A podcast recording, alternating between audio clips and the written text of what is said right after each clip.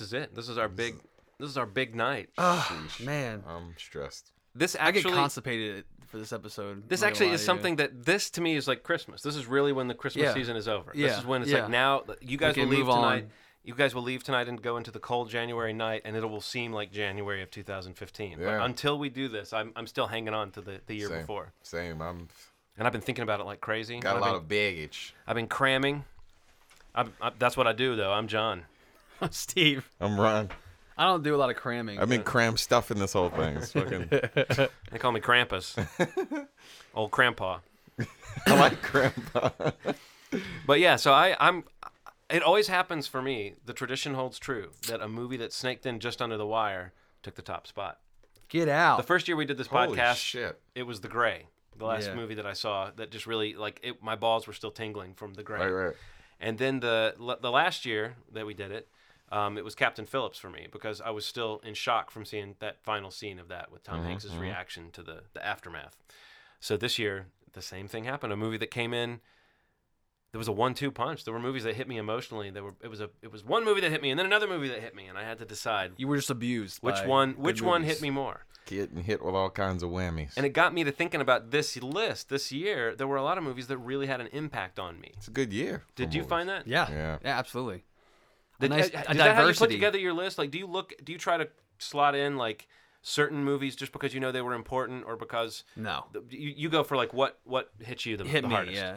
I try not to do the the former only because I feel like then it's not my list. yeah. Yeah. You know, like yeah. I'm not trying to be too influenced by like what is the what's in like the the main channel of of a buzz right now. you You're know? right. It's not. It's not as though we're doing this for some like encyclopedia or something like Right, that. You're not right. trying. That's a good point. Yeah. Because it, it is tempting though to try to like hit all the the highlights of the year, but there's some certain movies that get you more than any other for no real reason. Yeah. Did you find Yeah. that this this was a strong year, Ronald? It was a really strong year. There were a lot of. I've, I've never cried so much. It's weird, man. Like I don't know if it's just me being more like I don't know in touch with my feelings, but mm-hmm. or maybe these movies were just powerful enough to kind of sway me in that direction. I feel like I had a lot of movies that I've cried like a baby for a couple movies, and I, I I cannot think of a year that I did that for. So I'm I'm excited. I think I'm also really- something I noticed. I feel like my list this year is extremely diverse. Yeah. Hmm. Like of what I got down to my top ten, like I think mine is. I, I. I was having so I got down to twenty, and then that's where I really started to stress out because I'm like, really on any given day, I would make any of these movies could be in my top ten film, and I, I having rewatched most of those top twenty in the past like three weeks, I got a really good sense of it. But I, I genuinely still feel that there were twenty really great movies this year that I loved. I would And- say that there were 15 of my top 20 that could have been in the top five for sure. Yeah. And then of those, there were only right at the end that I realized there were three that like towered above the rest that had to be the top three. But the other four through 15, Okay. it all could have been moved around, you know, Yeah, depending yeah, on how I was feeling. Can we make a rule? What's the rule? I have a rule? rule What's the rule? that I want to try to institute. Maybe we can start doing this for for now on. Yeah. Two substitutes.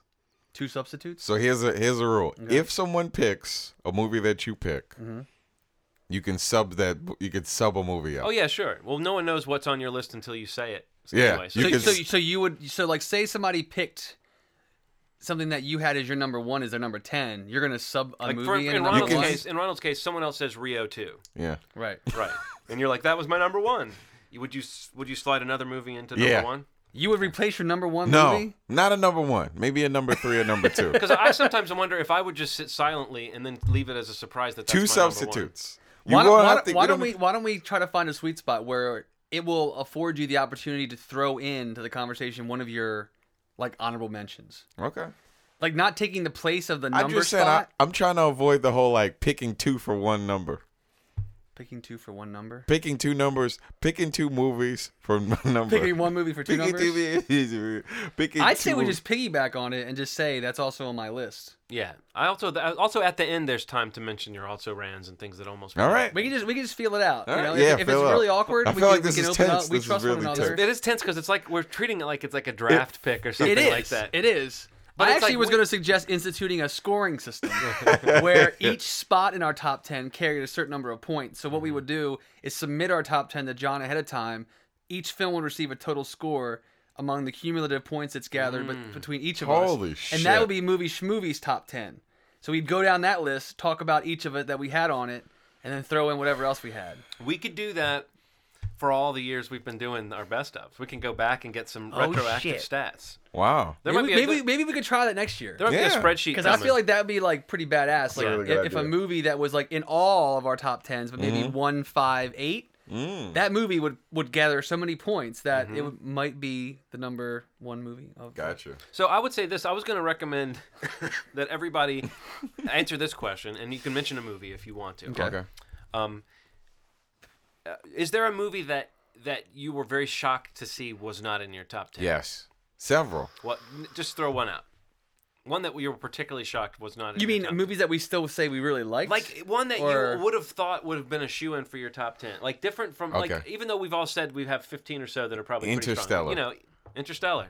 Interstellar. Yeah, Not that it was a bad movie. It's an incredible movie, but it wasn't I in my you bah top. 10. humbug the shit out of that movie, so it Yeah. is interesting. But you did say it might end up on your list. Yeah, so. it, did, it didn't make my top ten though. Well, there's a grandness to that film that Yeah. definitely makes you consider it. You know, I feel like that's one of those movies that at, I I say that now, but if somebody puts it on and I'm and I'm at their house, I'm gonna watch it. right. So that that means that that's a different conversation for where movies stand in the the annals of time. Mm-hmm. But I think that I did not pick it because I was Right. just I don't, I don't know if there's any that I would say didn't make my. I mean, because they would might. Am I seeing it like number eleven through fifteen or sort of. Yeah. Like, is there one of those that just when you look at that movie, look with you know with your heart, you would have thought that movie would have been in your top five or your top ten, and it's just not. You couldn't fit it in. Um, yeah, there, there, there's one. There's there's one that was like the one that got moved out probably the most recently. Yeah. only Gonna name it? because I named um, mine. I don't know. I'm about to name it. Okay. Um, it's not even a. It's not like some crazy thing, but uh, it was uh doc- the documentary Life Itself. Mm-hmm. Oh, Oh, the Rod- Roger, Roger Ebert. Ebert doc- documentary. Um, it's just really important, like for what we do, and as much joy as we take in talking about films as just like the average dudes. Um, yeah, just growing up watching Siskel and Ebert the movies, and you know the Yeah. thumbs up, like just the scale of what movies became to me and how accessible they became when I could watch somebody talk about it in a way that I could understand. And that's what Roger Ebert was. I mean, I, he may not have been the most, I don't know, prestigious critic. Maybe somebody say would say he was. I don't know. But the access that Steve James had to him and that he gave him before passing away, and his wife and his family, and um, learning more about the man, it was an amazing experience to learn much more about somebody that you already kind of idolized Yeah. Mm. and uh, it's it's really sad too to watch, and it's it's just a really emotional documentary that you guys gotta watch if Yeah, you I'll haven't seen it. But uh, that just got pushed out. I don't know. I don't Yeah. know why. I felt I feel really bad about it, but um, yeah, that would be the one probably. Uh, well, oddly enough, Interstellar was my eleven. That that's the one my, my final top twenty. But the movie that I, I'm the most surprised didn't make it in my top five is a movie that actually was number nineteen, and that's Inherent Vice. That makes me so happy. I'm so happy that you. John, I'm fuck- so proud of you right Yeah, now. I'm proud of you too. You can't even tell, John. I'm so I'm proud of so you right proud of now. because I kind of want to hug you. let's But it's like because it's like it was not bad. It was real, but it was It really like wasn't. it was a director who's like at the height of his powers doing something very strange and off-putting. Right, right. can right. we admit And and and I would say one thing uh, before before we admit something. I just want to get this out because I thought of this today and I was like, this is interesting Mm-hmm. because it's like Thomas Pynchon is the uh, is the novelist that wrote Inherent Vice, the that which the premise of this to fans of I mean you know not to say like people understand, but when this movie's marketed, it's like a tough one to sell, maybe. But what uh, you know, what people who follow Paul Thomas Anderson were, were doing, and what, what people who follow Thomas Pynchon were doing was, Right. oh, someone's adapting Thomas Pynchon, and they're choosing maybe his most accessible or or easiest to get into material, which is this book Inherent Vice, which is actually published rather recently. Um, and he's famous for having this kind of stream of consciousness, really wordy, a lot of wordplay kind of style. He's famous for for for writing unfilmable books, but he's also famous for writing kind of unfinishable books. Everyone that you talk to about Thomas Pynchon will say, "Oh, I tried reading uh, uh, Gravity's Rainbow," you know. Uh, I threw it across the room, but I keep picking it back up. It's great, but god damn, I can't get through it.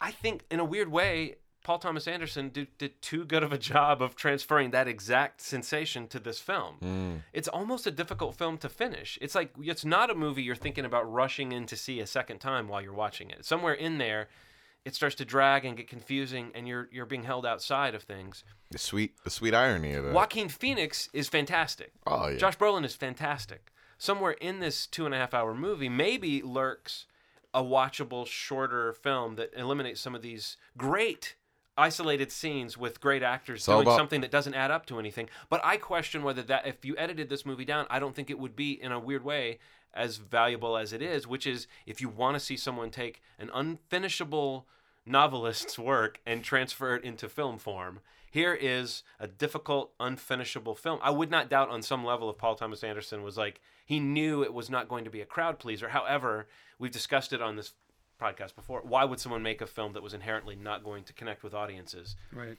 despite having a really likable, warm in a way character, uh, Joaquin Phoenix plays Doc Sportello. I've never seen a a character more accurately kind of depict that, that. I said it to you guys as that a character who kind of stays in a haze as kind of a protective bubble. yeah. I thought it was really interesting, and it really did. I walked out of that movie and I had a pervading sense of like paranoia on the way home because I left the theater late at night and I was alone in the theater. There was no one else in the theater to see, you know, in a in a big, you know, theater to see um, a, a Paul Thomas Anderson film. That's unthinkable when you think about movies like There Will Be Blood or or Boogie Nights or even Magnolia or maybe even Punch Drunk Love. I don't know. This film really feels like it kind of squeaked out and the general word about it was that it's kind of difficult and His as as much as I admire it, and I really do think there's a lot to admire about the way it's made, and maybe it would live on better as something you could watch at home in kind of segments. But I felt sort of bludgeoned by the the uh, contrived uh, stream of consciousness nature of this movie. So yes, I was surprised. Like I was expecting, I was seeing, I saw this in the last couple days, and I was like, oh, who knows? I got to save a spot in my top ten for old PTA. no, Nope. his weakest work. I don't even know if I would say that, but yes, you could say that if if we're judging. I would say his least satisfying film. I couldn't. I. I couldn't. And I do fin- think there's a difference between weak and unsatisfying. I couldn't finish it. Mhm. And Me that's either. never. I could not finish it. Well, that's I a tried statement. That's a real hard. statement, you know. I would- but I I- mean, maybe you guys are like you're the person reading a Thomas Pynchon novel, like myself, and getting about 200 pages in and going, "What the fuck am I doing?" And I have with a my real, life?" I have a real like, gotta finish this movie. I have to finish it. I have to see the credits. I could not do it. Yeah. It was unbearable to me. I- and I love his movies. Well, here's the thing. A lot of people think The Master was unwatchable, but I find that movie to be not cold. I find that movie to be very like emotional, and the way that movie ends is like an emotional. Whether you enjoy that ending or not, it's an emotional catharsis for the characters. That was a weird movie with a weird ending that to me felt like it came around into something special. This was a movie that was a weird movie with a weird ending that really seemed like it was meant to leave you with the feeling of, oh, well, it's over. Yeah. I guess I'll either listen to the song over the credits or leave, but it was not like, wow, you know, like it didn't end with a bang at all. Yeah. Ain't my bag, baby. Yeah. Too bad. Yeah. But you know what? It's fine. It's fine. Yeah. It's okay. It's fine, guys. It's fine. So who's gonna start off? Who's number? Who's doing number ten? What do we do? We talk about our top. We talk about our s- ten through six in kind of a flurry, and Yeah. then we. Let's let's power through. So we go through around. Okay, I'll go ahead and jump in. Sprint it, sprint, sprint. Um, my number ten is a movie that actually could have been almost anywhere in my in my top eh, in, ten through four, I would say, because it was it, it is different. You do try to create that diverse list, but we talked about it at length when it came out, and it's actually the only documentary on my list, and that's Jodorowsky's Dune Oh my God, such a good movie. or Jodorowsky. Jodorowsky. Yodorovsky. I, I remember looking up Oh, how to pronounce it when we talked it's about Hispanic. it. It's like Yodorovsky. Yeah. Yeah. Anyway, Yodorovsky's Dune. Um, Yodorovsky's. That still sounds wrong. Yodorovsky's Dune, uh, directed by Frank Pavich, um, which was just fascinating in terms of the description of the materials that were created for the movie and how you really wanted to get your hands on that book they described that that that had all the c- concept art and all of the stuff that Yodorovsky put together uh, to to realize that film. And seeing this artist talk about his work in this really I don't know, it just energized way. And seeing this old guy in particular talk about art as this living thing, and then to realize that the materials created for the pre-production of the film had such an influence on films beyond uh, its scope, and to realize if this movie had happened, if he had made his Dune in 74 or 75, it would have predated Star Wars Yeah. and would have maybe changed the way that we got into this type. I mean, I think it still would have been a very strange film and it might have prevented something like Star Wars from happening, but it's still a fascinating it's a fascinating movie about a fascinating artist and so yeah, Jodorowsky's Dune. Uh, my number ten is uh, Blue Ruin. Uh, so, uh, it's it's it's it would have been another movie. It would have been The Guest, but this movie, I thought of those two movies kind of in the same yeah, breath. kind of in the well. same breath. Yeah. and and I think the reason why I chose this one was that it was in the vein of something a little darker, something a little steeped in like the circumstances surrounding the, the main character, the you know, somebody that had something to do with something awful in this guy's life coming out of jail. And um this guy's reaction to it and how he was kind of Steve's writing a term paper. like almost dead. Taking some You know what I mean? I just thought it was a thinking really loud. cool movie, and the way that the action happened, Mm-hmm. the fact that these weren't the characters were very normal looking. It felt very real. I, I think Blue Ruin's like one of my favorite movies of the year, but it's I my hope number. so. It's my number ten. Yeah, it's my number ten though. My number ten Yep. is a movie that has Tom Hardy in it, Ah. Oh and boy, this is a movie that uh, Oy vey. no expectations. There was another Tom Hardy film that came out this year that I had more expectation for. I still enjoyed that film quite a bit, but not as much as I enjoyed The Drop. Ah, I thought you were Um, going to go with the other one. yeah, I enjoyed that film. That's the one man. You know, this Mm-hmm. is Tom Hardy. He's awesome. I know that already. What I love about the drop, um, is the slow burn of his character. He kind of plays like this doofus or kind of slower muscle barkeep. You know, he's very close. It was James Gandolfini's last film to the owner of this bar. You kind of sense that there's more to his character, but it's very, very intentional about not showing you too much and letting you try to assume some things with his interactions with the bar owner and also with this girl that he meets um, when he's trying to save this adorable puppy, um, who's played by Noomi Noomi Rapat Rapace Rapace. We've never. Yeah, yeah. I'm sorry to her specifically for that we haven't taken time to figure your name out. I think it might be like Noomi Rapace. Let's Yeah. just go with the most phonetic, you. Rapace. Because I want to say Um, like Naomi Rapace. Rapace. but just an awesome. It feels like a super throwback to like the New York, like the brawn of like '70s New York slow burn thrillers, and it felt great watching that character boil to a point in the last 10 minutes and when you see what happens and when you see what the what it is that is more to him it was awesome. It was extremely exciting in the theater um experience wise for me. And it's like you know you you know you really like an actor and you know you've seen them kind of stretch in certain ways before in their in their you know credit list but um this probably is my favorite Tom Hardy film. And James Gandolfini while understated in this film is not Tony Soprano in this film but is incredible. Is really great. I hope you guys can check it out if you haven't seen it yet. Um, it's definitely worth watching for sure. Uh, my number nine is one that, you know, we talked a lot about this, and I, I think I don't know if we talked about it um, when we talked about this movie, but there's certain movies that just kind of a new character is created and is presented to you, and you kind of wrestle with that, and you you realize that years from now you may go back and think about this character again and again, and um, the film around it is good, but the character is really the thing that sticks with me. And I'm talking about Nightcrawler, directed by Dan Gilroy, a movie that really crept up on my. Like, did it crawl up I would say it crawled up through. It was it was as though it was at night, and it was crawling up on me. The So um, sneaky. It really was very sneaky and worm like. No, it, it it's a movie that I don't know. You you think about movies that kind of haunt you, and I found myself thinking a lot about this movie after I saw it.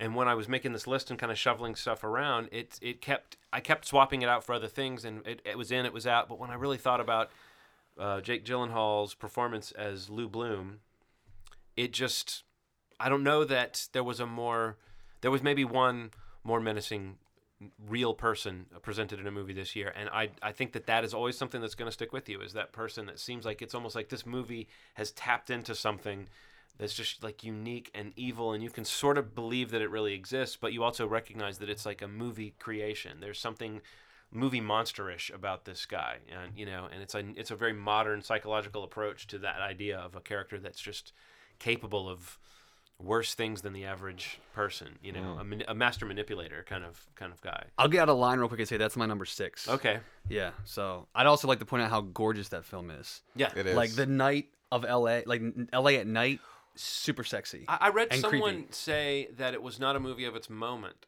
that it was a movie of like the '70s. That it really feels like that.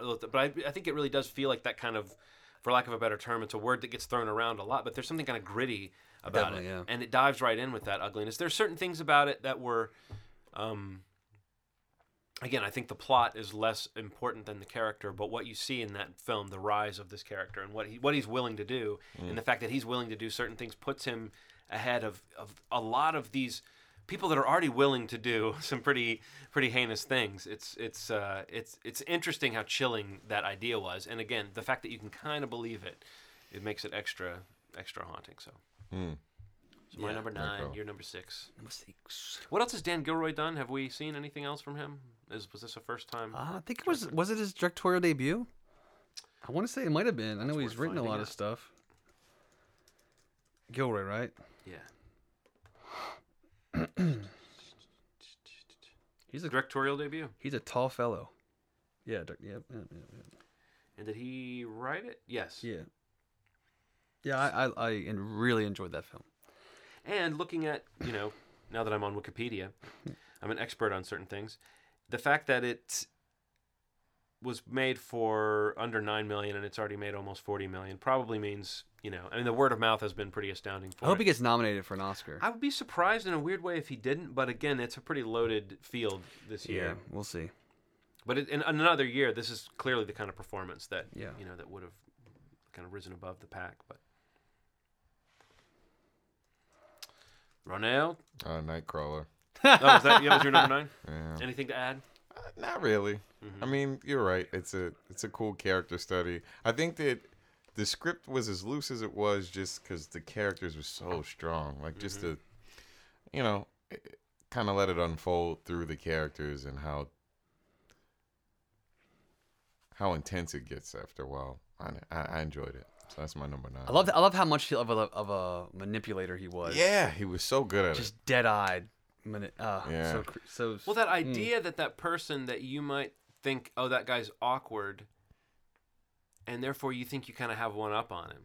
yeah. But the fact, the way that he was able to manipulate even people who were sort of hip to his his deal was really interesting. You know, the fact that the movie again it makes him.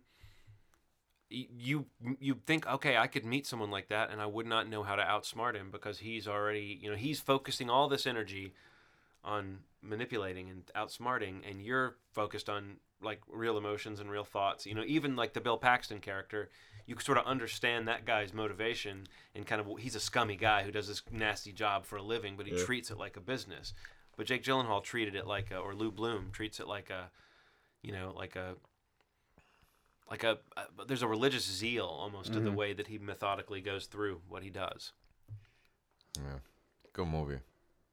number nine for me is actually another kind of vibe wise a throwback 70s 80s new york thriller dramas um, which i actually just one of the most recent films that i finally and i believe to you said boom. Boom is a good idea. Yeah. yeah, boom was what was on my mind is uh jc chandor's a most violent year with oscar isaacs You liked it? um, It's on my list.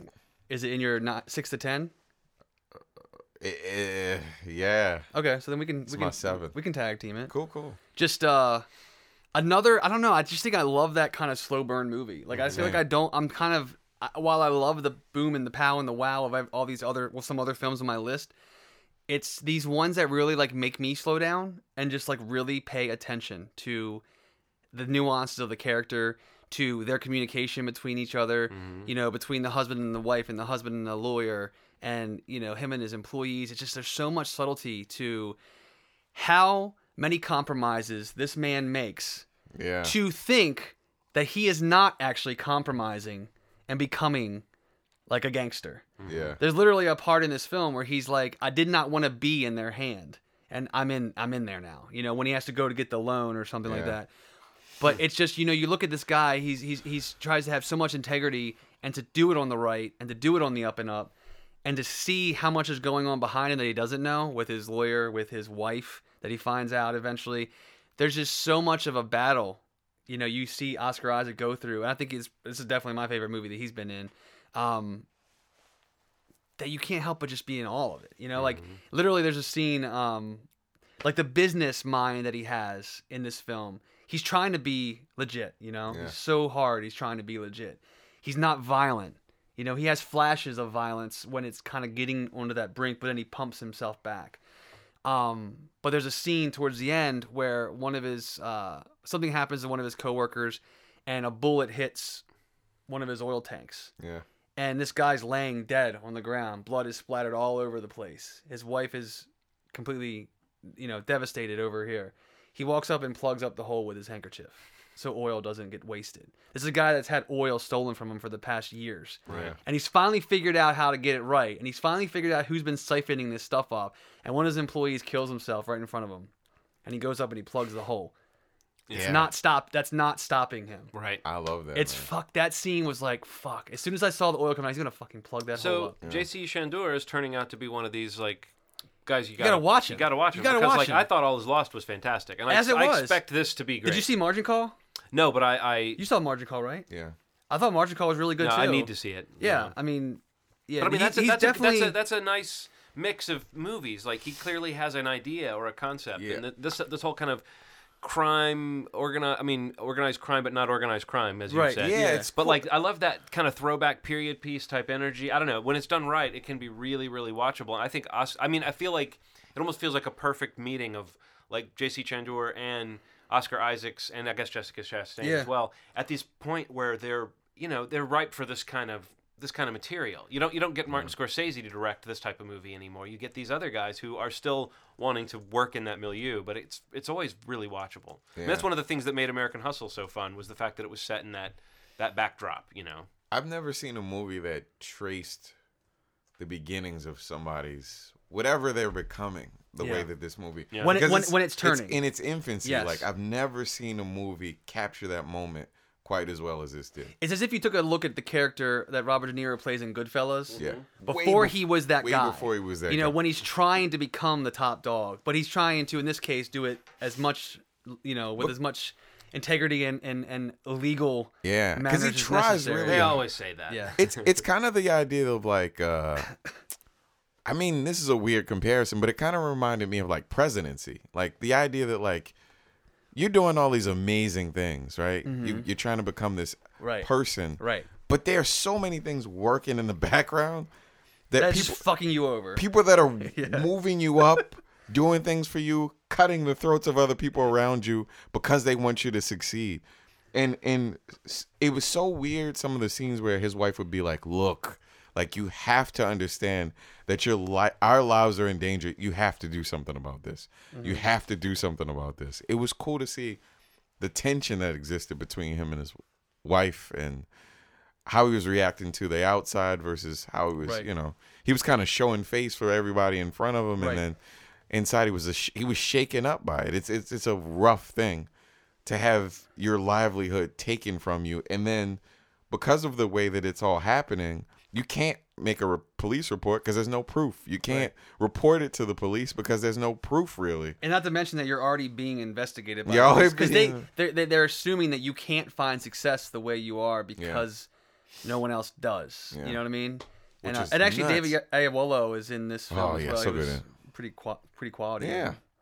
Small role, but yeah, most I, of the year. I was pretty stuff. certain that they were going to say something over the top to him. Like I thought they was going to get to a point where he was going to be like, "Look, you black piece of shit." He didn't, which was fucking weird. Right, that, that that makes you like, you, it makes you appreciate that character more. Yeah, at least it- for me, it There was like an integrity. they that respected each other, even though the one's trying to take the other down. Oh, know, God, it was cool. good. The whole speech at the end when he's like, "I've always done the thing that was most right." Yeah. Like it may not be right, but in a sea of horrible things, I've done the most right. and then and, that was- then that was great. what he oh God, what he said in response, like, "I'm going to need your help." Yeah. God damn it! I I would love to see a most violent life. you know what I mean? Like Yeah. you see, what yeah. happened after that? What happened after Yeah. that? I No, would agree love with to see a sequel. I That agree with you. fuck that movie was good. Great, great film.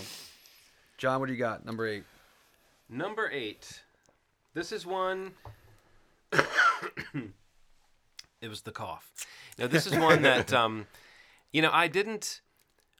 Uh, we were talking about this before, I guess, and we were saying we did. We tried not to have that approach of well, I've got to have one uh, action movie and one comedy and one. What, but this, I did keep thinking. I, I wanted to not forget the small films, the ones that stuck with me. That because there were so many big budget, high price tag entertainments this year that worked like gangbusters. I did not want my list to just be the the you know top ten grossing films of the year or whatever.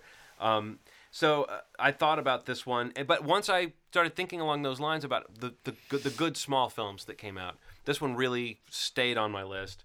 And uh, it was directed by Charlie McDowell. I'm not sure what else he Oh, did, yeah. but the one I love, which is a film that really keeps circling around my brain just with the way that it got at certain aspects of a relationship and being with someone and that kind of that the question that that sticks in the craw is imagine if someone came along who was just like 10% more attentive and nice and and accommodating than the, than you are with your significant other.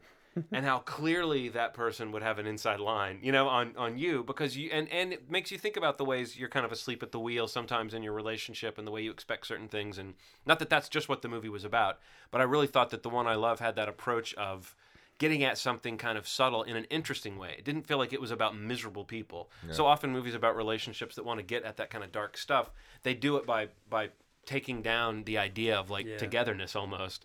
But I don't think that the one I love really felt like it was that cynical. There was something kind of sweet about it, even though, and maybe what's especially interesting is the fact that it does develop into like a Twilight Zone-ish sci-fi idea. Um, but I also I really like I'm I, I'm growing to really enjoy the the Duplass brothers, and I thought Me Mark too. Duplass was great in this. Me and I thought the way that he subtly changed his behavior to be one slightly more laid back version of himself. And I've just always enjoyed Elisabeth Moss as well.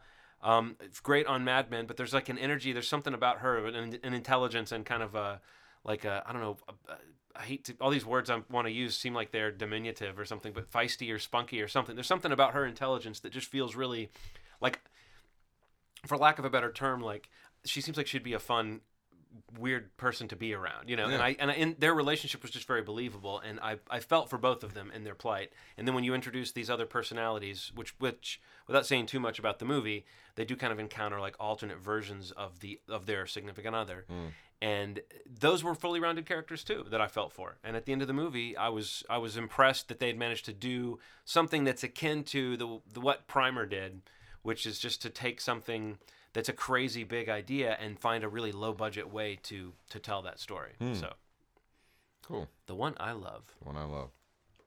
Uh, my number eight. we do- do- This is the eight, right? Yep. My number eight is a sequel to one of my favorite action movies of all time, and that is The Raid Two. Um, not only does this up the ante, uh, it makes. I think that people need to learn from people like Gareth Evans about how to film action. How's this movie not on my list? Uh, I don't know. Did that come out here this year? Yeah, Yeah. Was so wow. we saw that together. No, I know, but I couldn't You know what's that it crazy? year. It must have been at the beginning of the year. Was it one that came? I mean, I, I'm not saying you're wrong. It probably did have its domestic release this year, maybe. But I remember reading about. I feel like it was. That was don't like April. It was April. Yeah. Wow. I don't know Yeah. how I missed that one. Oh man. Because I definitely would. Well, my top ten is now wrong.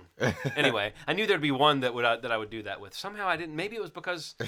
Why would it not be in any of the I listings know, I looked man. at? Was I- it the word Berandal that just threw me off? I don't know. this movie. I mean, the fact that they're f- plucking three people out of the movie to be in Star Wars.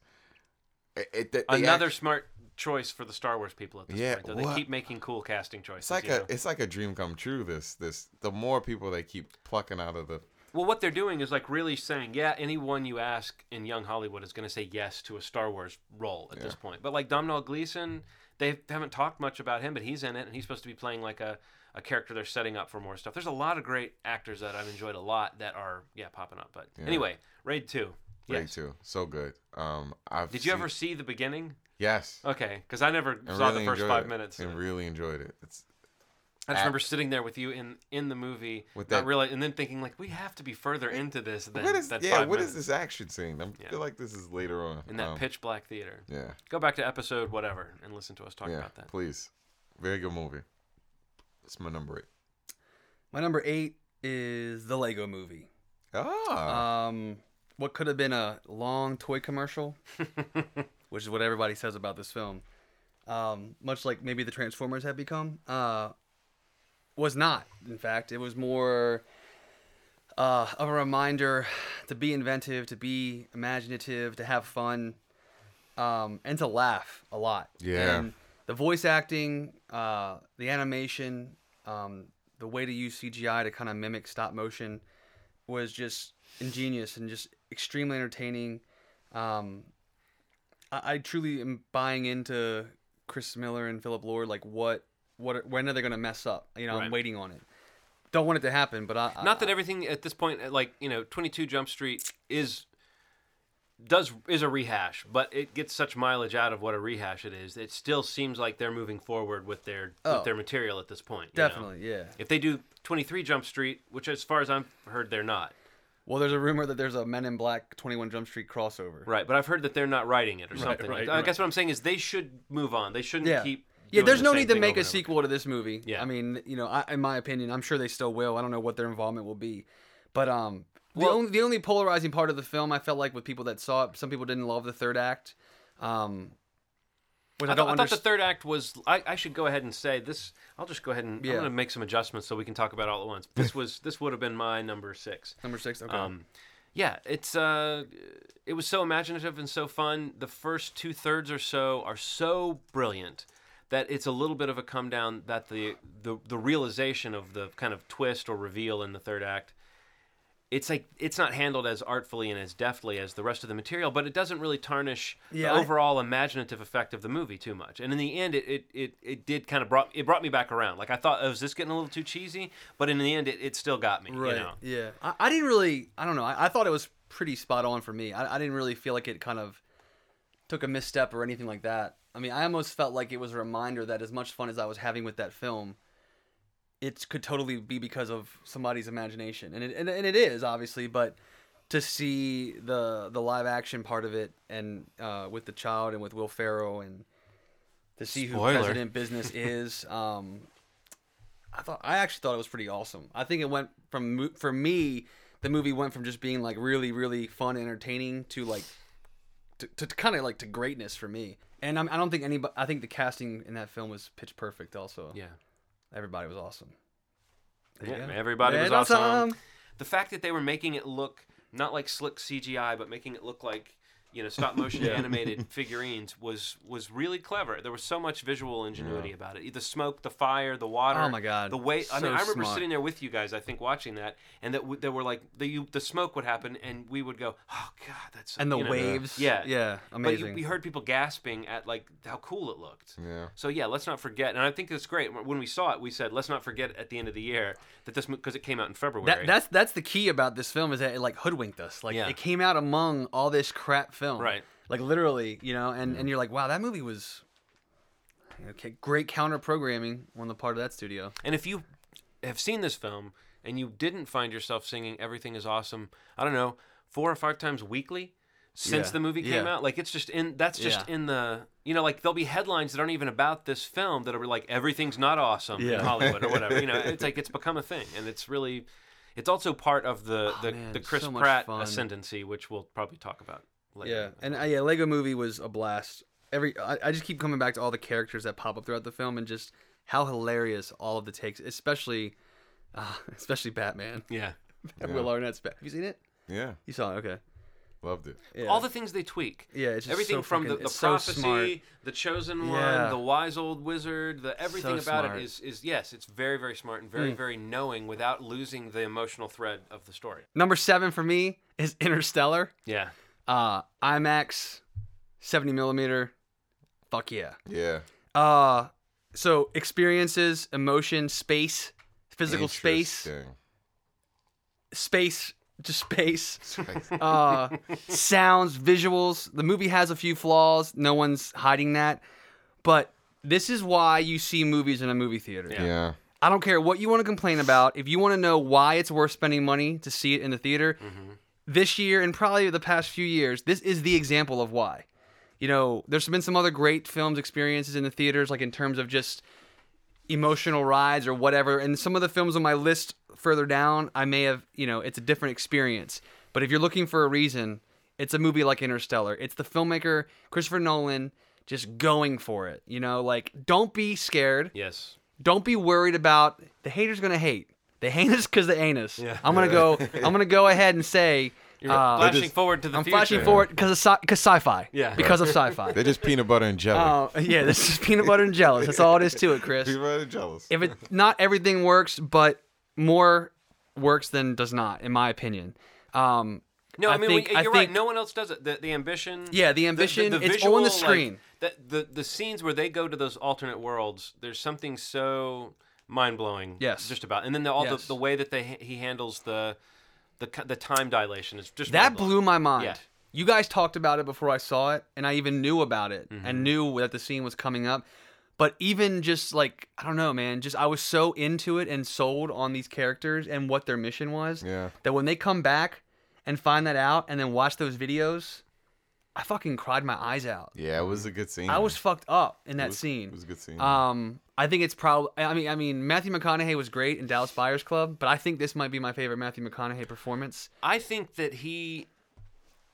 I think that he carried this movie like no one else could, and I was surprised to see people that were picking on his performance. Yeah, no, I was not one of those people. I thought he did a great job. I thought he was great in this film. Um, and kind of with a most violent year and next summer with Jurassic World, I'm really beginning to fall in love with Jessica Chastain. Yeah. Um, She's so, so I'm all about her right now. Oh, is it Um, she in Jurassic World?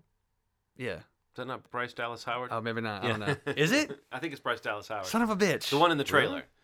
Jessica Uh, Chastain's yeah. not in the trailer. Okay, well, then that's not her. I Yeah. take that back. But still, these two. What we're two, finding two- is you like two a of copper the top. films. Yeah, two of the films in my top ten have Jessica Chastain. Yeah. That's all I know. She's beautiful. Wow, can she looks like ass. Bryce Dallas Howard. Yeah. Okay, regardless, Interstellar, loved it. Um, my brain hurt a little bit trying to figure things out, Mm-hmm. and watching some docs afterwards talking about the science of the film. Mean old Um, Mr. Nolan making Steve's brain Yeah, hurt. god damn you, Mr. Nolan. But yeah, Interstellar was. Oh man, thank you guys for telling me to see it because Oh, I had yeah. I had thought about not going because I heard a lot of mixed things, and I'm Mhm. glad that it still ended up on my list because uh, this kind of movies I just I just love. Yeah. I love it. Right. It's like I I knew when watching it, like I love this type of thing where they take a big idea and they just dive into it, and that, that level of scope, that level of serious. As much as I think that it's a problem in a way with, with I think Christopher Nolan's filmography is going to be one of those that's kind of you know, like it's not the liveliest, most fun and funny batch of movies. Not everyone has to make funny films, but I mean, his right, movies right. have a weirdly serious vibe to them. But no one else is going to be that serious and take that that kind of care. And, Sure. and yeah, there's something about it that you really are seeing something that. Now, I wish I'd seen it on IMAX. I mean, that was the rare movie that I, I tried to squeeze in a showing at the largest theater I could. I, fa- you know, I still saw it on a big screen, and I wouldn't have traded that. But with all those problems, I, I wouldn't have traded that movie for another film. You know, like I, I, I want to see more movies that do that, that try to blow your mind. I found a quote that I wanted I kept for this uh, for mentioning Interstellar real quick. It was a review that was you know I think it was like a B plus review from the journalist that wrote it, but this is the line that just completely sums up. I think it's talking in relation to some other independent films coming out, how cinema needs like I think he, he's talking about Birdman in context. So he the quote is cinema needs the hip jazz trios, sure. But it needs the arena rock band shredding a flaming guitar on top of a monster truck just as much, mm-hmm. which is what mm. Interstellar was to, was to me. Yeah. That's it. That's exactly how I felt about Interstellar. So, Cool. yeah, I'm glad it made my list, and thank you guys for encouraging me to see it. And here's proof that we did the math right because I now have one more. You Okay, have good. One more, and you have one more, right? This is all of our number six. I'm See? done, We're on actually. track. Oh, that, that Because I already number? said my number six Okay, with you. Yeah. okay. Yeah. So yeah, um, this is one that I have a feeling might be uh, talked about, but I don't know. This Okay. is this is sort of a crowd pleaser, but we've definitely covered this one, and I'll just throw it out there. It's had a name change, but I'm going to call it its original name, Edge of Tomorrow, directed by Doug Liman. This was just one of the big glossy, fancy entertainments that really worked for me this year, and it made me it made me feel good about uh, original ideas, non sequels, non non franchises, but still in that vein. Like this this hits all the beats of one of those big summer movies, but it was a it was a fresh story and it was a fresh character. And as we've mentioned, it's it was uh, you know, I guess one of our one of our uh, uh, I would say not one of our what do you call it mascot? Someone we're a cheerleader for. Yeah. Uh, Tom Cruise, uh, put, turning in like So- a great performance. So I feel this. like I should just tag you Yeah. on this because it's my number five. So I'm Okay. going to jump out of line a little bit, but since we're so close, yeah, and just uh, yeah, we talked t- too much about this movie, but not Mhm. enough in the same in the same token. Um, just something that really stood out to me about it was the the the, the pacing of an action movie that could be really fucking confusing, and I think it's edited fine so so well. It's it's so well edited that it. I feel like you can follow this movie easily. Like the Groundhog's Day feel of what a lot of people didn't seem to be interested in. I think it turned people off. I think a lot of things turned people off in this movie for whatever reason it might be. It's not a valid reason because it is a, a genius original story Mm-hmm. that works from Yeah. front to back. Um, and the great thing about it was, in my opinion, was that it came out in the summer where there was a lot of great films this summer, but the original Yeah. film that came out this summer that was the takeaway was Edge of Tomorrow. Yeah. Everything out remakes, adaptations, whatever it might be, sequels, prequels.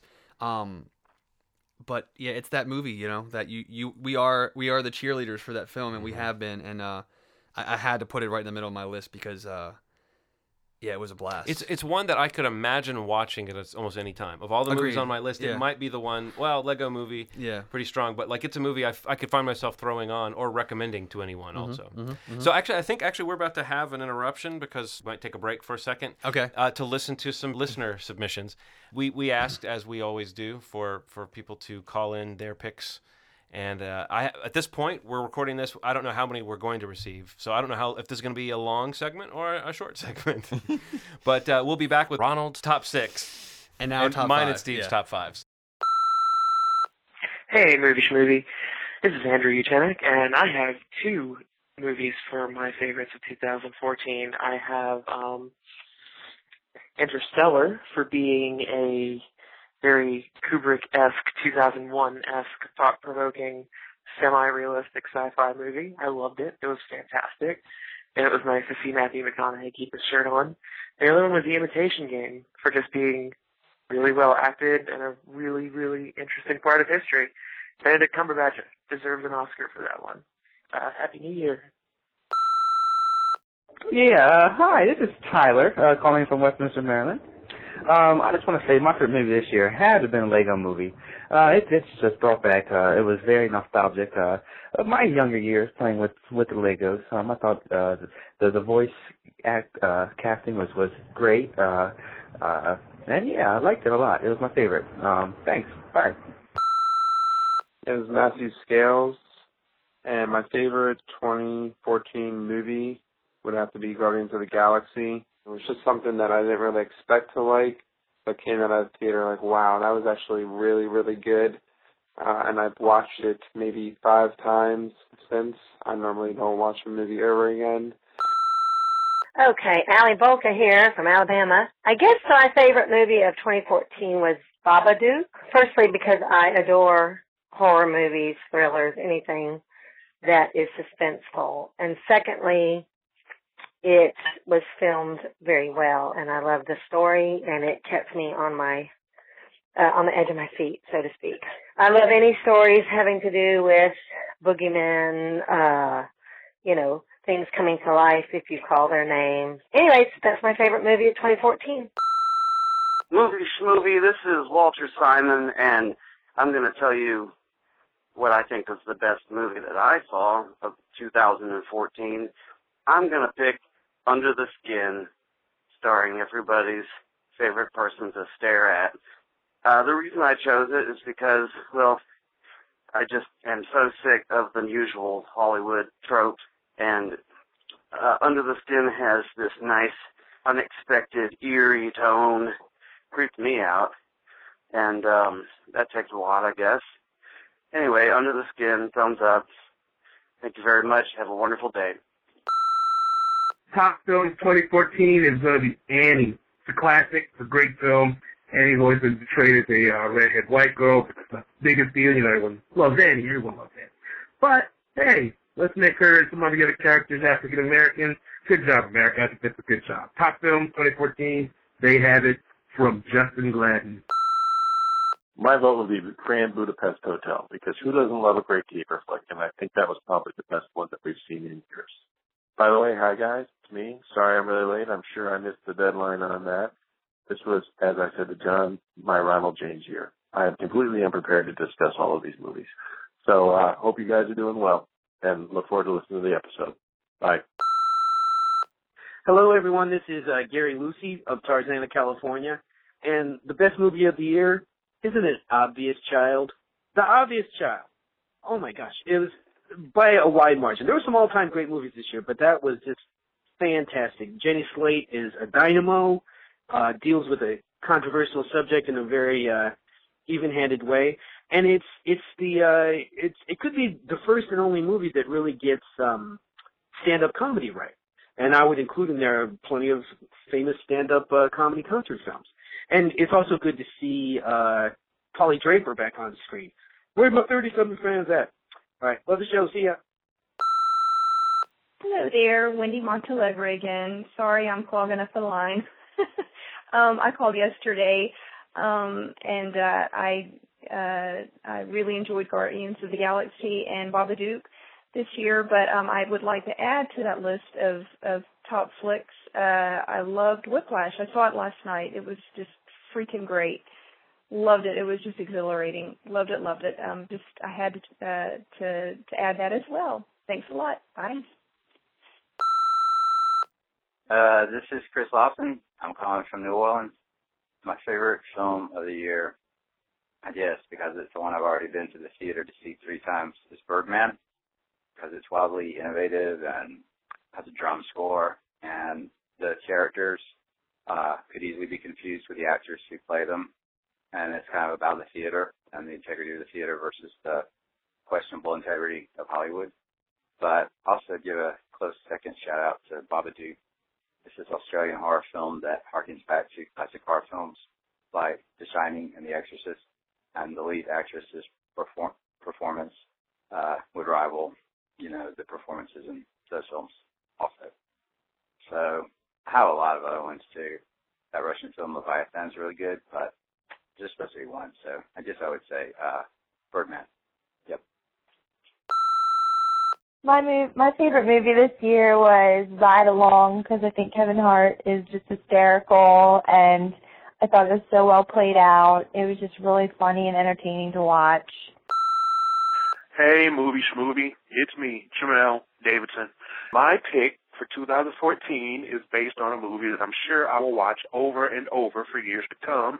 And that movie is The Interview. I really enjoyed that movie, and I love it whenever Seth and James are together on screen. I love This Is the End. I've seen it like 27 times. And I'll probably watch this one just as many times. Um, it's a movie that actually made an impact on me, not to mention, you know, all of the history it's going to carry with it. I'm just glad that it was a movie that I actually enjoyed. 2014, my movie pick, The Interview. All right? Keep at it. Stay frosty. I am still catching up on my movies from 2014, if you can believe it. But from what I've seen so far, my favorite was Gone Girl. Um, I was a big fan of the book. I read it in like less than a week. And I felt like the movie did a really good job of sticking to the book and not deviating from too many of the really important details. I thought the casting was really good for all the characters pretty much. So yeah, I really liked it.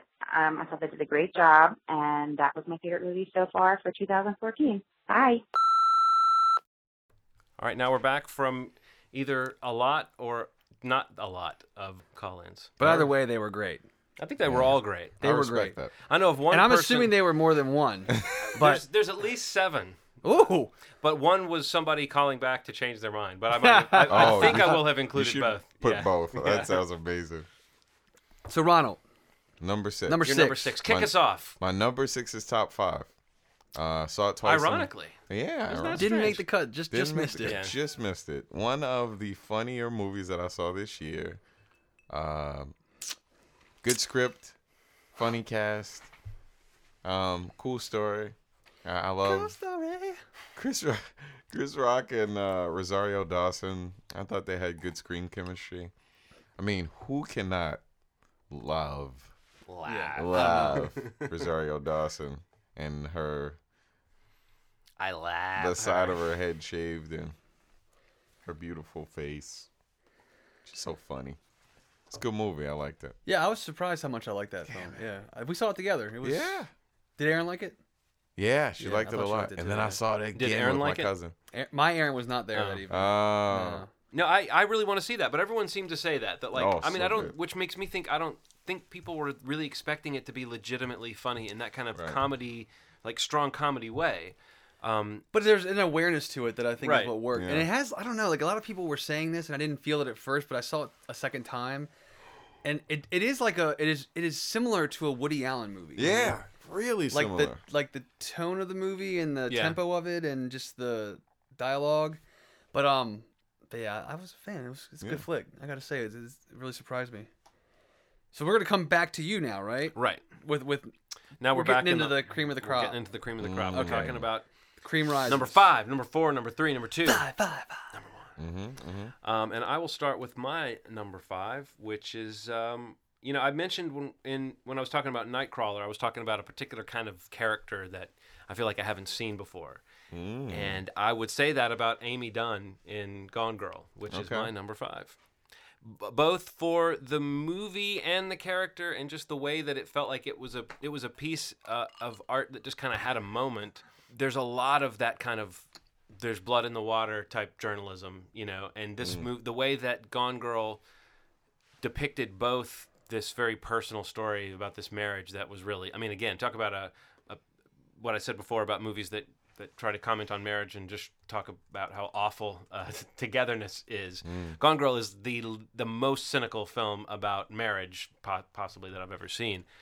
But the way that it treats it as like a thriller and then adds that extra layer of of seeing how the world reacts to this story. It's not a as often happens in a thriller, it's a very private story between a few characters and it's happening in dark houses at night, you know, but this is something that you know happens and then the media is involved and everyone knows about it and and you really even though you you could avoid being in the situation that these characters are in, so you're not like afraid that you'll find yourself in this situation. Yeah, it, it you know what happens to the Ben Affleck character in this, um, Nick Dunne is his name, I believe. Um, what happens to Nick Dunne in this film is there's a moment or two where he's just stuck, and it's not because of something he did necessarily, but because of how he left himself open to the to the Yeah. manipulations of someone who clearly had outsmarted him at that point. It was such a delightfully nasty piece of work, and I remember thinking that about Nightcrawler too when I was including on my list. Is just th- these movies have a certain nastiness to them that they seem to be taking a certain amount of pleasure in showing you just how far these awful people will go.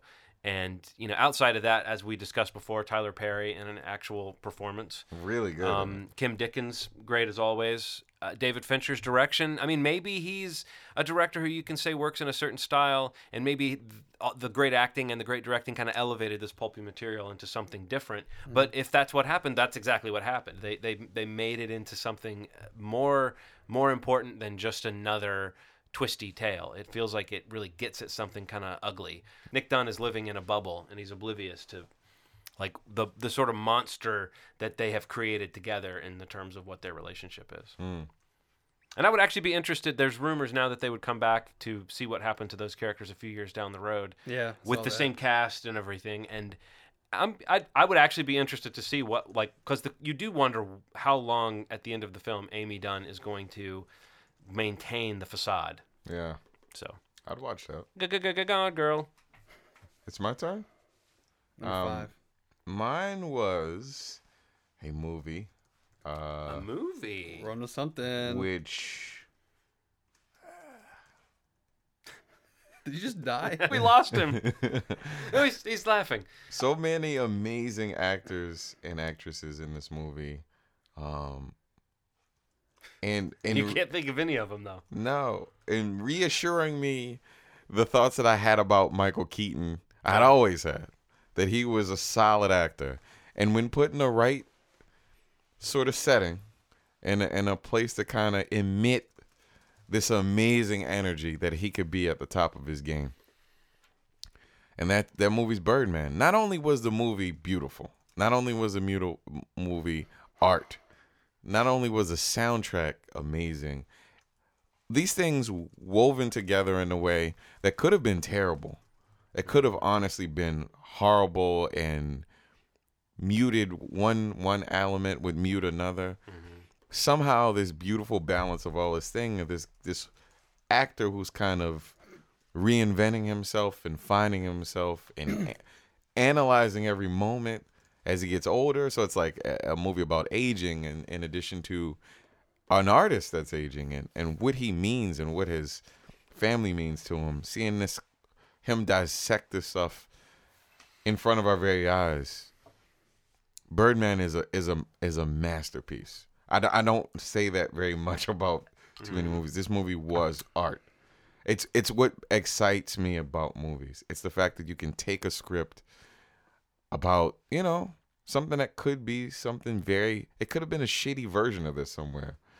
But this was not it. This was the best version of this sort of movie that you could make. It's yeah.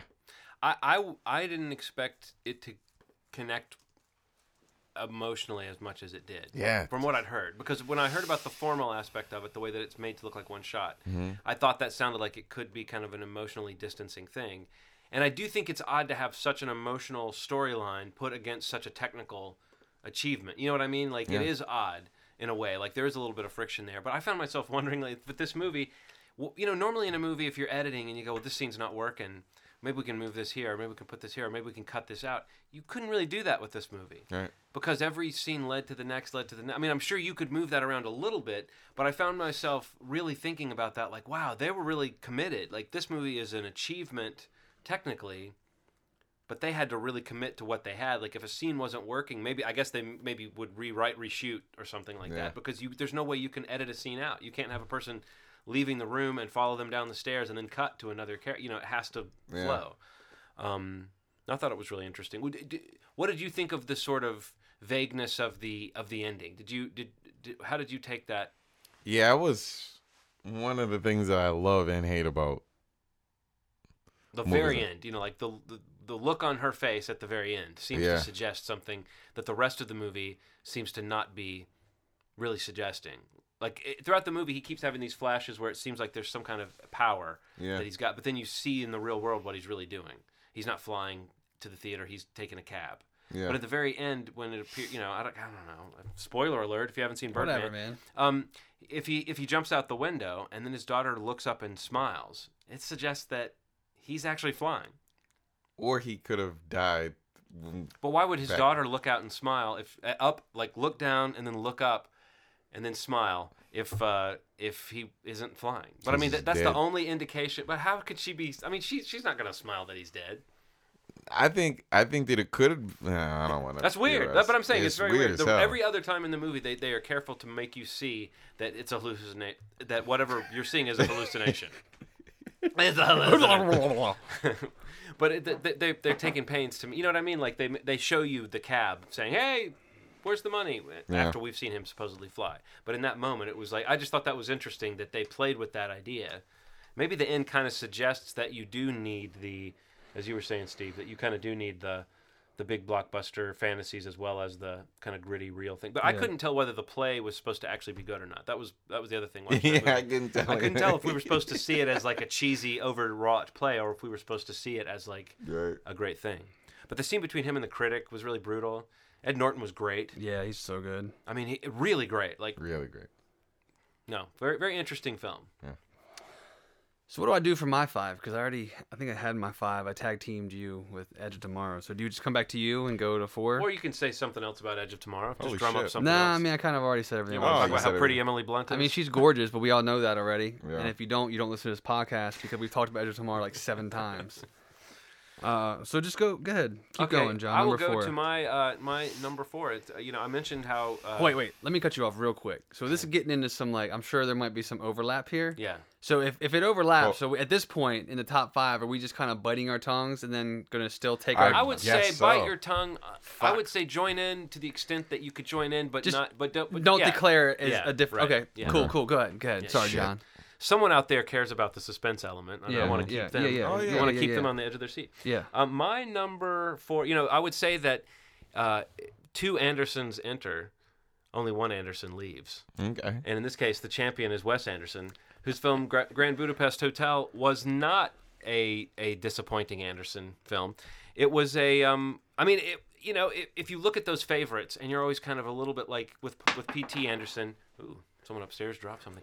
Uh, if you look at P.T. Anderson and Inherent Vice as an example where you might be clear in that spot because you're used to this person's films blowing you away, but you're also open to the notion that a favorite could just kind of have an off night or an off year, just not not their best work.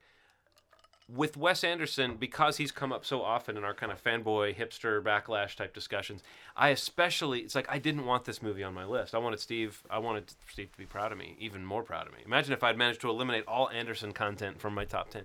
But I kept coming back to the fact that I think this is a beautiful film that actually does a very beautiful thing in a very beautiful way. Mm. And the fact that it is Wes Anderson at his most Wes Anderson-iest. East, yeah. It does not, to me, it begins to suggest where does he go from here.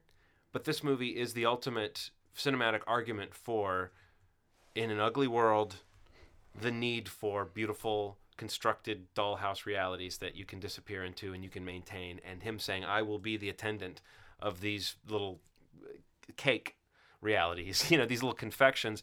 To me, it was just really inspiring and on top of that it's got the most like emotional violence and real violence and sex and it's it's the ugliest film he's made Mm. and i also am a big Rafe Fiennes fan so in a lot of ways it was just a, a, a coalescing of a lot of these elements but a movie that to to what we were saying before about Edge of Tomorrow, I could see myself watching this movie the way that I once watched Royal Tenenbaums and Rushmore and Bottle Rocket, which is definitely in the I watch a movie a hundred times. I'm going to throw it on anytime. You know, I could see this movie being in that in that list. So it's it's it's a great entry from a director that I really admire.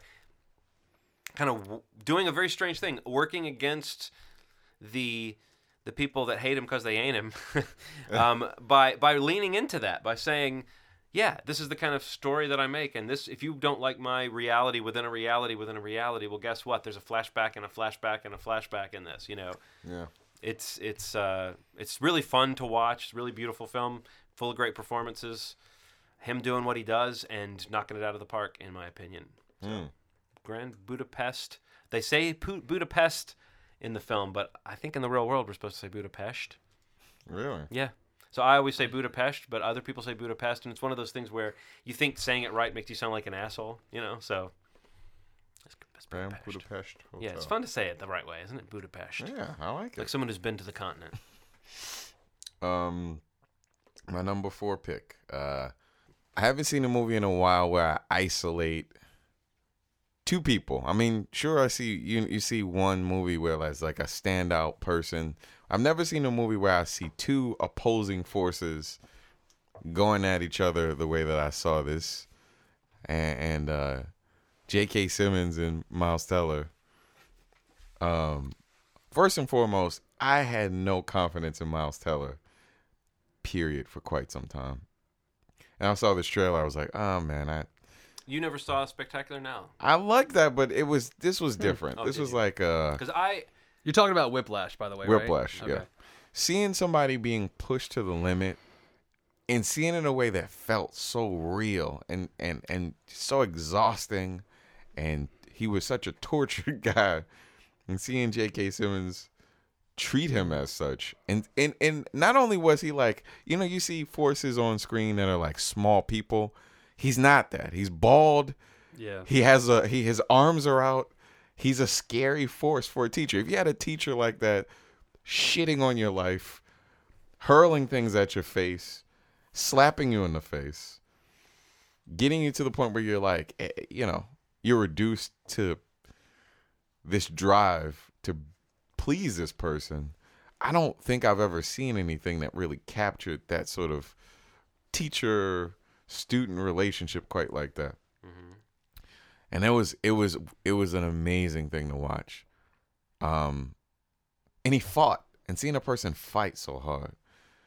i love the movie man um it was beautiful the soundtrack you know jazzy sort of soundtrack jazz gets a bad rap um And rap gets a bad jazz. and rap gets a bad That's jazz ironic. sometimes rap samples jazz That's true. and this was a great movie. I I I recommend it to anybody. See this fucking movie. I've never I never seen anything like it. I've never seen anything like it. I'd agree. It's actually my number four, also. Really? Yeah. So I'll just I'll just throw a high five. Uh, it's it's the joy of like I, I I'm I'm my own worst enemy when it comes to these expectations for films, but it's a movie that I knew very little about. I Mm. was aware of, saw it really early Yeah. for our market, and um, was blown away by it, much like Ronald was. I, I felt like for its pacing, for the editing of the film, for how long it is, it's just you know two hour drama. Yeah. But it moves like the music at the core of this film. Yeah. You know, in terms of its pacing, um, the the uh, just the face off between Miles Teller and J.K. Simmons pushing each other to their worst and their best um, is just a joy to watch. J.K. Yeah. Simmons is somebody everybody knows. You've seen him in something or another, but um, this was the role of his life so far. I mean, like Oh, he is yeah. insane. He has to win like the Oscar for this. You know, he should win the Oscar for this film. You'd assume. Um, he's incredible. Miles Teller's great. Um, the the thing, the last twenty minutes of the movie probably was some of the most exhilarating film I saw this year. You know, the the the last performance in this film. Um, you're just kind of on the edge of your seat with it, even though it's not really a thriller. It kind of plays as Yeah. such in those last 10, 15 minutes. And uh, yeah, just an awesome movie, rewatchable movie. Um, yeah, just Whiplash was great. Absolutely. Whiplash. My number three. Uh, now we're getting into the unassailable three. These Okay. top three, they became the three, the top three, and it became obvious what order Oh, they should be in. Holy cheat. This is the thing, and I, I will just, I guess I'll preface this by just saying that you guys have to know that since August first, two thousand fourteen, I have been living with Star Lord, Mhm. and I don't just mean that my son likes Star Lord. I mean he has he has become Star Lord. He was like, Dad, I, I I want you to be Thanos, and I was like, okay. And and then he came up to me a little bit later and he handed me this note, and this will actually be. We've talked enough about Guardians of the Galaxy on this podcast that we don't have to belabor it too much. But this movie's magic, and this note sums up why it's magic. Because I got this note. This th- this is why I love Guardians of the Galaxy because I got this note. Hey Thanos, you're a turd. You're never gonna find us. I hate you, Thanos. now that I own it, you know I've watched it. It's a it's a throw it on movie for sure. Yeah. Faux super shout. fun and and it always starts fun little conversations and I still love getting into the the world of the movie and even though the soundtrack you know there's a lot of people that would argue that the songs are sort of overplayed and that obviously Peter Quill's mom uh, did not dig much deeper than the top 40 when she made a mixtape. But I, even that part of it the way that it connects there's something like there's something so fun about you know for Henry about putting on headphones and listening to the songs and getting into that I mean again it's not just those songs that character but introducing the notion of I'm a guy out on a out on my own mission and I've got my tunes and I'm going to rock out to my tunes while I'm doing my shit it's like there's attitude Yeah. and it's so funny and great and a little scary to see a 6-year-old so quickly and easily adopt that attitude that you might even just call it tude you know, it's not a great thing, but it's also sort of awesome and hilarious. Yeah. And I think what that movie does that's so special is it does kind of package. I mean, we talked about it a lot, feeling like a kid again, but Yeah. seeing a kid go through Yeah. it, it's like that's what it really is about. And it makes you realize what a great gamble it was giving James Gunn a franchise like this. And, and how he hit it out of the park, and how we all were like, oh please, you know, we felt, felt good about Joss Whedon for Avengers, but something about James Gunn, he was one of my guys. Like, I just always thought his movies were so interesting, and I never in a million years would have dreamt that he would have become like a guy who probably right now at least he's in a he's in an era where he can kind of do what he wants, you Mhm. know. Um, and I I you know I'm like any any kid I'm looking forward to the next one. But if this was all that it was, much like the first Star Wars movie, much like a lot of great you know much like Edge of Tomorrow.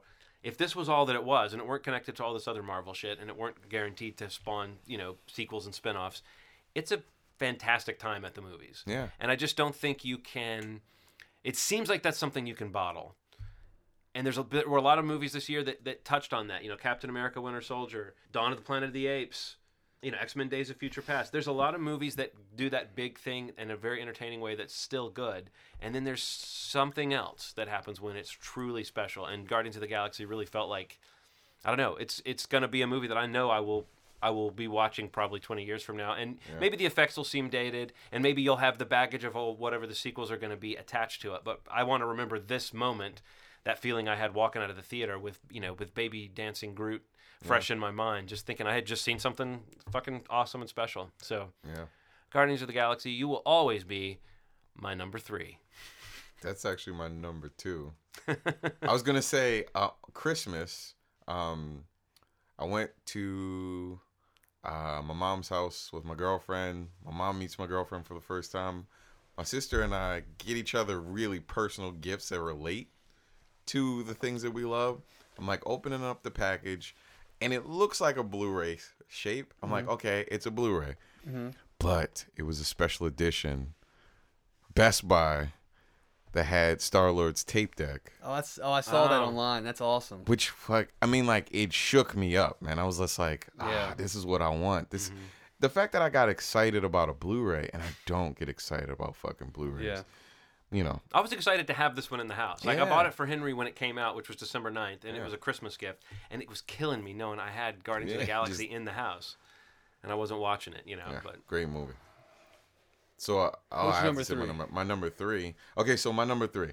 Um, I think that I haven't seen very many movies in my life that really have depict women in three dimensions, that really show women as full, fully realized characters. If they if they're a lot of the times, man, it's it's kind of frustrating, mm-hmm. and I've I've realized it more and more as I get older how how like there's this shallow sort of look at women sometimes in movies. It's like beautiful in a corner, glasses on, you know what I mean? Has a love interest, blah blah blah, and and that gets a little weird.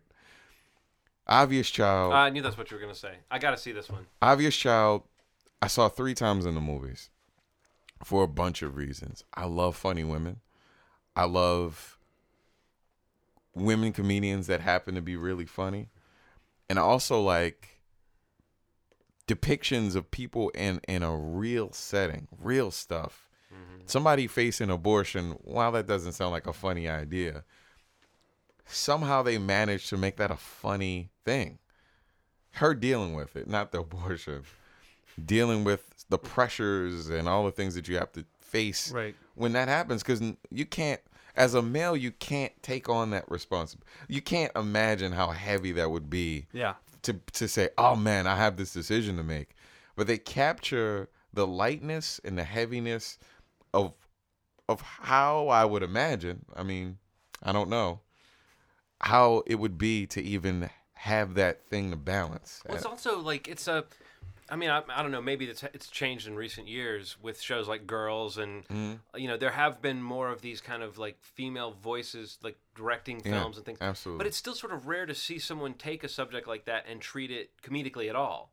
You know, even for instance in Knocked Up, which at the time seemed like it was addressing certain things movies didn't usually address. Like abortion is is thrown off as, as a laugh Yeah. in that film, and it, they don't even say the word. And so it's such a weird thing to not reckon with it, you know. And so yeah, that, that's the thing that sounded kind of revolutionary about Obvious Yeah, Child to me, a- having not seen it, but it keeps coming up. I, it sounds more and more like something I need to see. I also think she's hilarious. So Yeah, that would that would that's on my ten to fifteen or n- Okay, eleven to gotcha, fifteen. Yeah, gotcha. Obvious Child was great. It's a great movie. Great.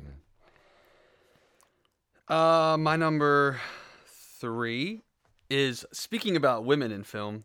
Number my number three is uh John talked about it a little earlier. It's David Fincher's Gone Girl. Okay. Um, talking about Amy Dunne. Not to rehash a lot of what John already said, but it was a it was a joy to watch that character.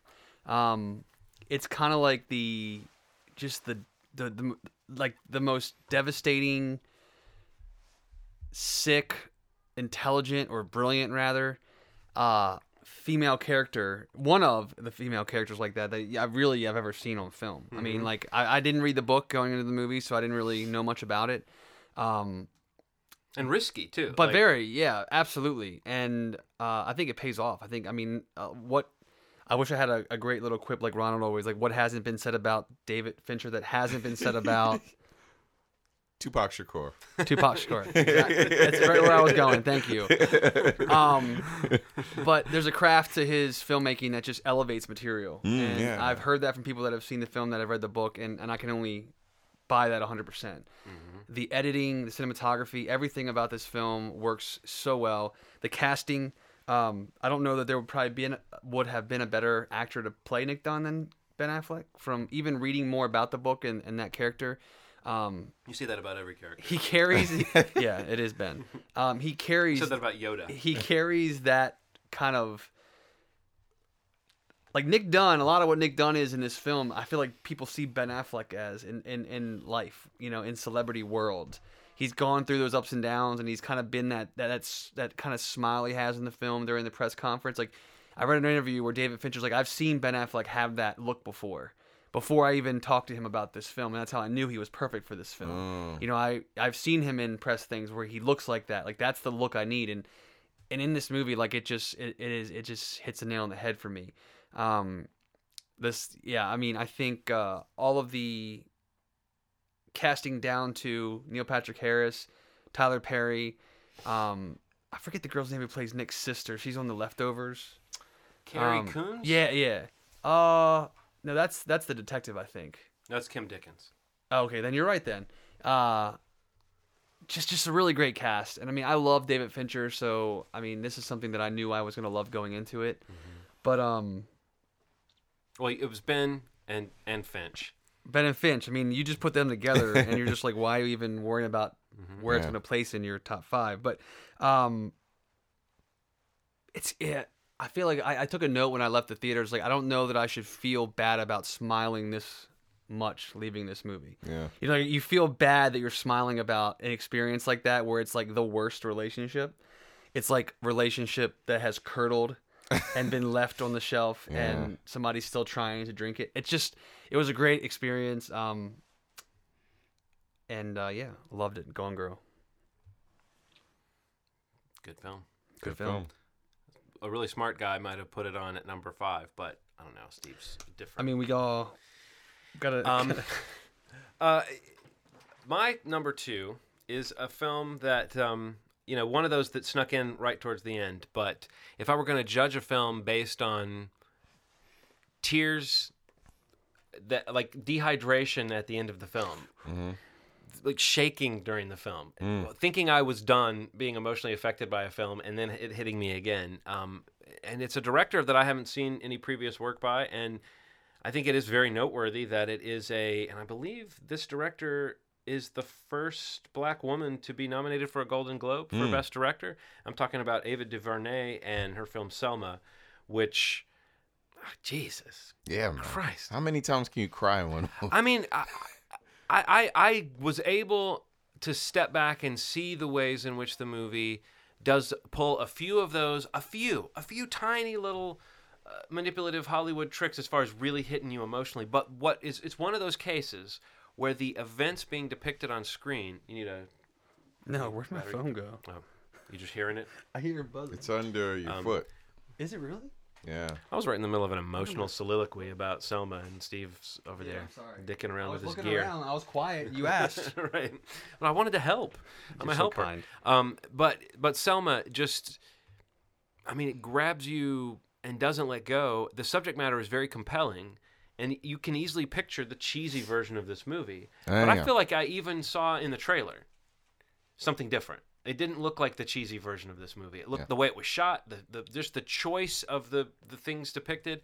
Now I, I've heard some criticism of some of the sort of cartoonish simplification kind of treatment of the characters, but I mean, you know, even as someone growing up in the South, and I've always been like a great advocate of the South and an apologist for the South, but I believe that there were people that were that mean. I, I don't want to believe it, Yeah, but yeah. I believe it that there were people who have a little bit of power. A guy down at the the you know what is it the voting registration office is like taking a little bit of pleasure in denying someone and the way that the movie depicts the systematic way that it's not just that, that blacks didn't have the vote it was that they sort of officially could go down and register but it, there was Yeah. all these personal venal people that could keep them out and people that really don't want to see their way of life change and don't want to see the world that they see from their window change Sure.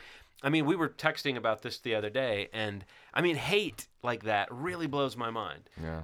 You know, last year when we saw 12 Years a Slave, we were talking about just that believing that someone that is so clearly human is not human to the point where you can even break that person down and get them to accept th- that this system doesn't view them as human is horrifying. And then seeing that 100 years later, it wasn't, I mean, on the surface, maybe things were a little bit better and in, in a lot of the tangibles things were better but there was still that hatred that ingrained feeling of like we don't like your kind around here and it was it was exhilarating to see them break through that in the film. Yeah. And I mean, you can't say enough about uh, David Oyelowo. How do you say his name? I cannot pronounce that David guy's name. Oyelowo. I've heard it Oyelowo. a million Uh, yeah, times. wow, Oyelowo. Yeah.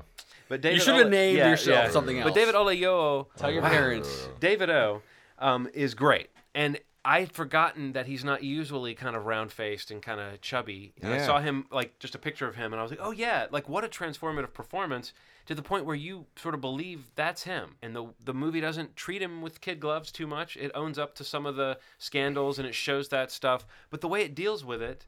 I mean, it's our favorite thing is when someone does that historical overview, but they don't try to take on too much. They take on like a few weeks or months in the life of this man and the people around him and the importance of this and the way they build up the the protest and why he why they might proceed on one day and not another day and all those decisions you sort of forget that this demonstrations are not super spontaneous things they have to be organized they're organized for maximum impact but the fact that uh, uh, King was like so determined not to have needless violence, not to have needless blood spilled, made I mean it sets him up for criticism by people that want to see a more violent revolution.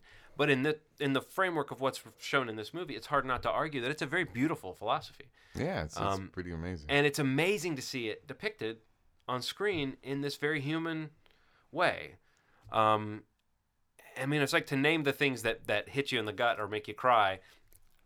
From the first moments, I was feeling like God, I'm just wrecked by this. I was just, I, I don't know if it caught me in a vulnerable time or if it's just that compelling of a film, but I, I liked the way that it was done. It wasn't just the subject matter, but it was, it was well acted and well made.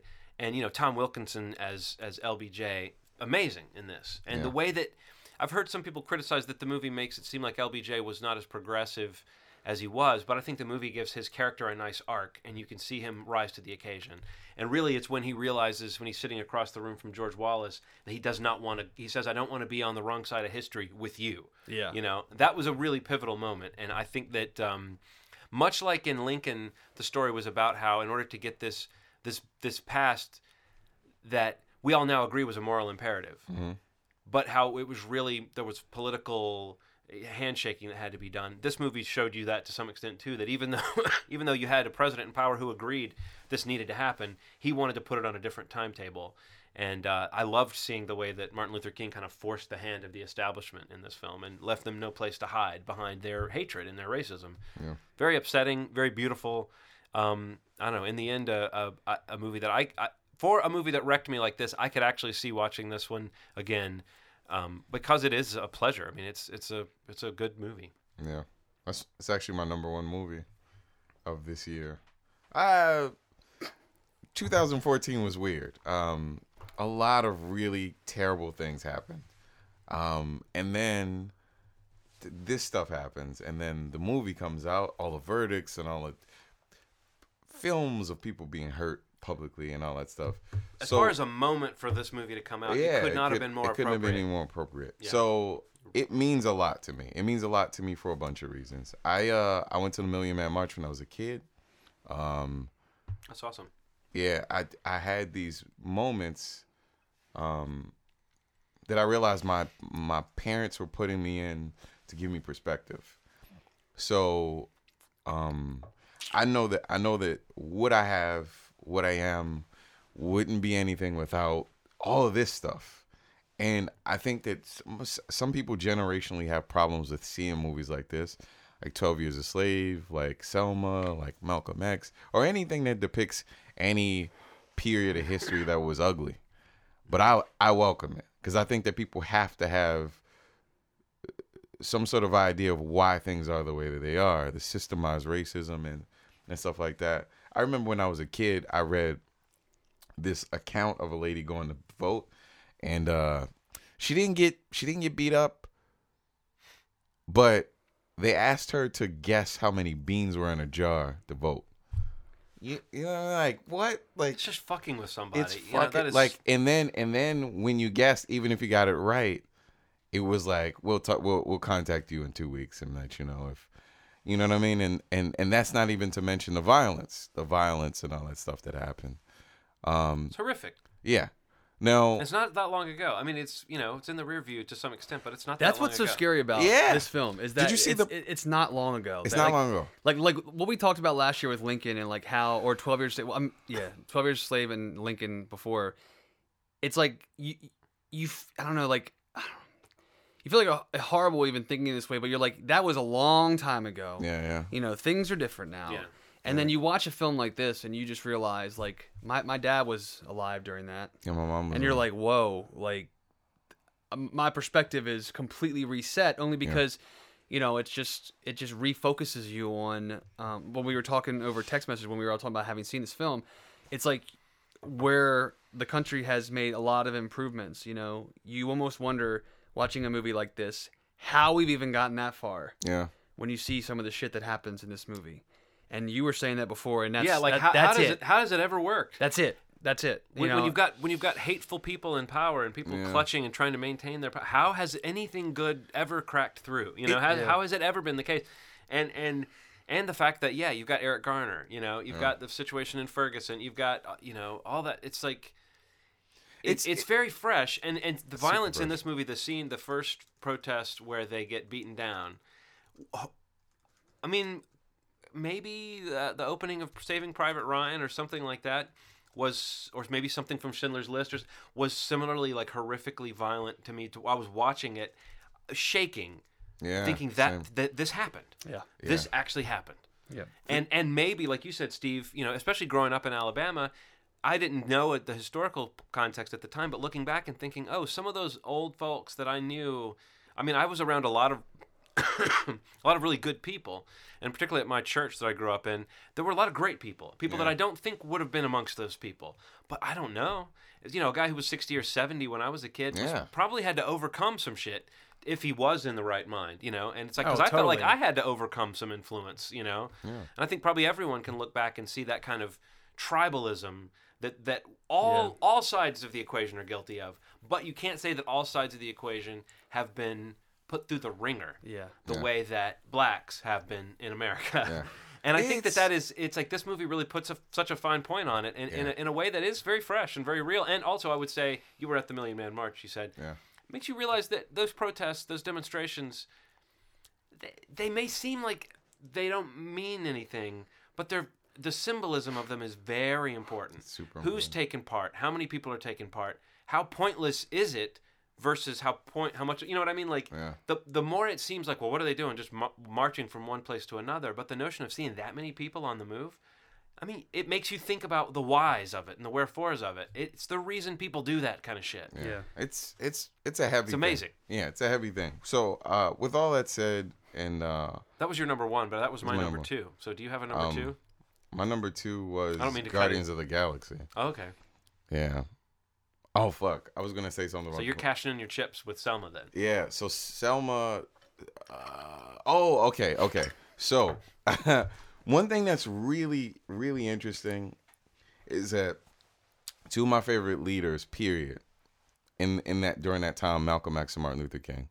Oh, all right. So, um, do you remember the scene where he had to go see uh, the father of the guy, Oh, yeah. and he's Not looking him in his eyes? Yeah. So Uh, that scene may have been. it's the first time I'd ever seen any depiction of Martin Luther King where you realize that like he was leading these people to to a better life, but also realizing that this was one of the worst things you could possibly ever do to a group of people at the same time. Putting them through this you know what I mean? Like mm-hmm. these are lost lives. He, they were on the field more than he was a lot of the times. Mm-hmm. They were they were fighting for these ideas. So I really really pride myself in my ability to kind of take the information that I have because it's a lot. It's a lot. The like a lack of accountability when it comes to racism, a lack of accountability in slavery and what what that's led to, the systemized racism. To take all that information and try to filter that into some sort of positivity is something I've tried to do my whole life. It's really important to me. Yeah. And um I like him even more now. I always have, but it's a crazy good movie. So No, I you're, you're right. That scene with the dad in the hospital. Oh, that was too much. It's too I much. cried like a baby. because that old man has been through. I mean, he, he, you know what I mean? Yeah. Old guys at that time have Oh, yeah. seen whatever the shit was that everyone was seeing. They saw it worse, and to live through that and to have a son, and to see him torn down like that. was rough. It was rough. That Shot was a down rough. by cowards with guns, bullies. Yeah. In, in a And looking him in his face. Yeah. Rather Well, than I, think the realization of like you, him believing in the vision and Yeah. realizing when he's asking him what his age is, Yeah. and he's saying how old his son was, Mhm. and like the realization at that point that father has that the son will never Yeah, man, he'll never see him. experience that vision because Mhm. he even though he still believes in it, but that it, that f- destroyed me. Yeah, and, and you're right. The weight of that on someone like, uh, like someone like King, who had to turn that into something else, couldn't just stand there and wallow. Yeah. You know what I mean? Definitely. It's, it was great movie. Favorite movie of the year.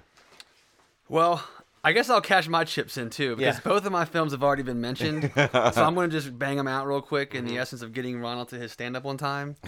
My number two, talked about it plenty on this podcast. The most fun I've had at the movies in a long time.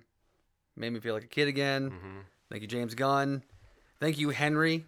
Hey Thanos, you're a turd. You're yeah, never gonna guy. find us.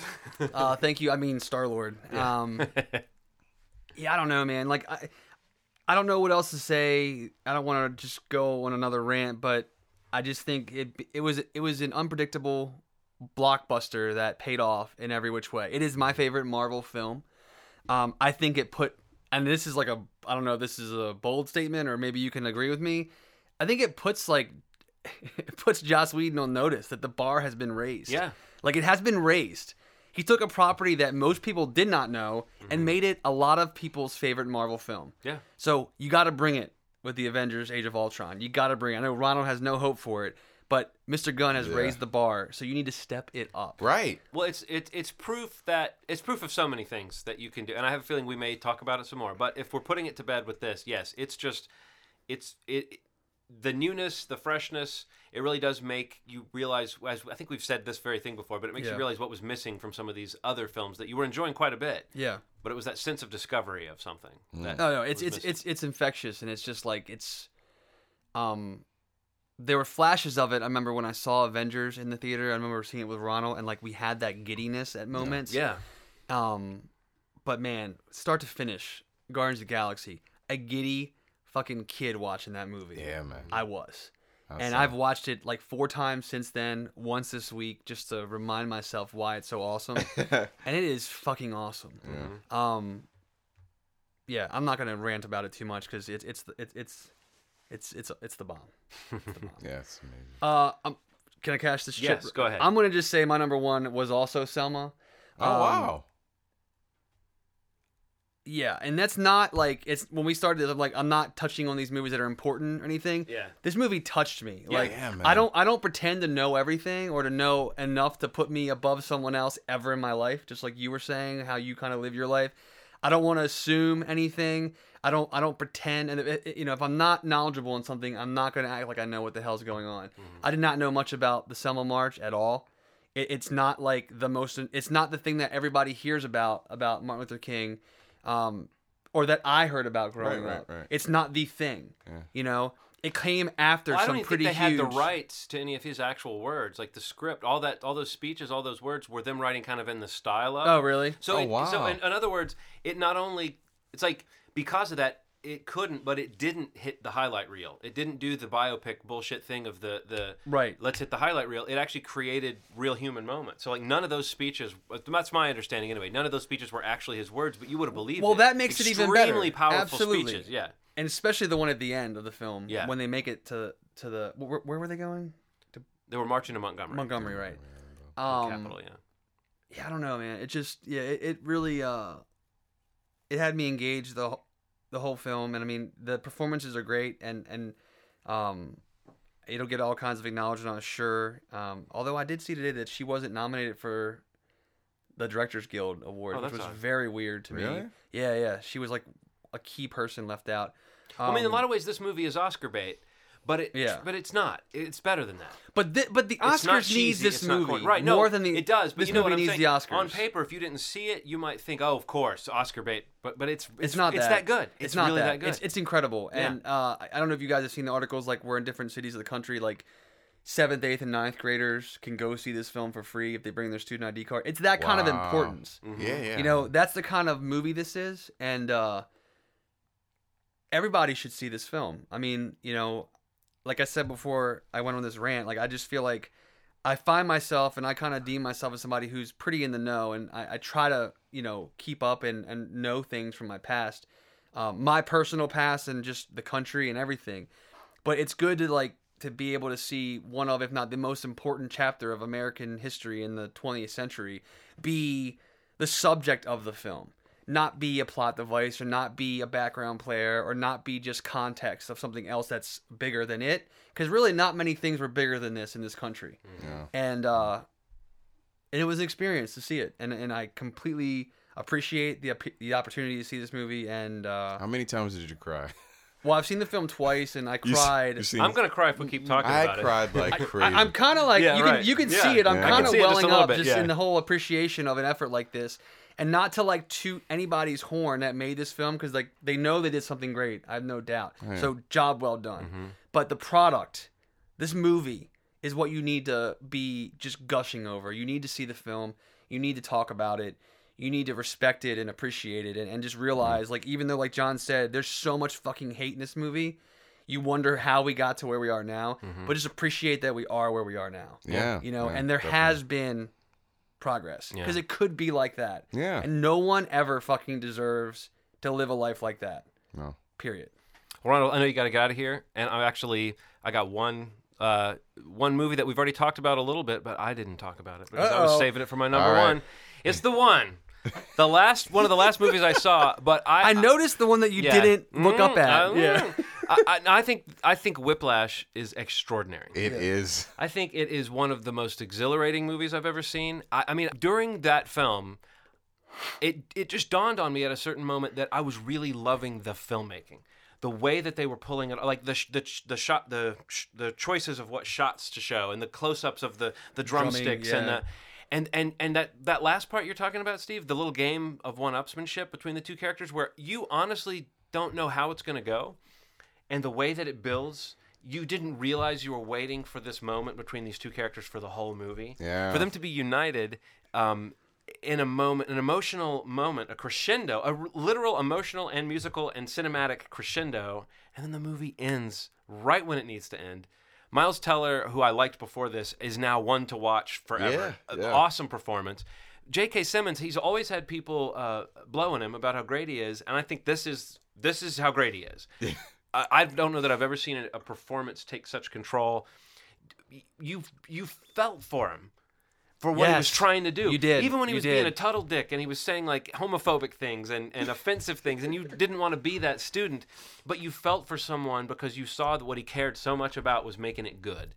And um, there's a moment in the film where if if it were any other movie about the guy who's trying to do the thing and he's getting out of control and then he gets in a wreck and then he gets up from the wreck and he go, shows up to perform bloody and he ends up tackling his mentor maybe this is a spoiler but you would think that guy's spinning out of control but at this point in the movie you've thought about these sort of jazz greats that they're trying that, that like the the character that uh, Right. J.K. Simmons plays uh, Fletcher the stories they tell about these jazz greats showing up bloody to a performance and fucking up and tackling the guy. Those are the sort of things that these greats do. These stories that you hear about the people that really innovated, whether it's country, whether it's jazz, whether it's rock, whatever it is.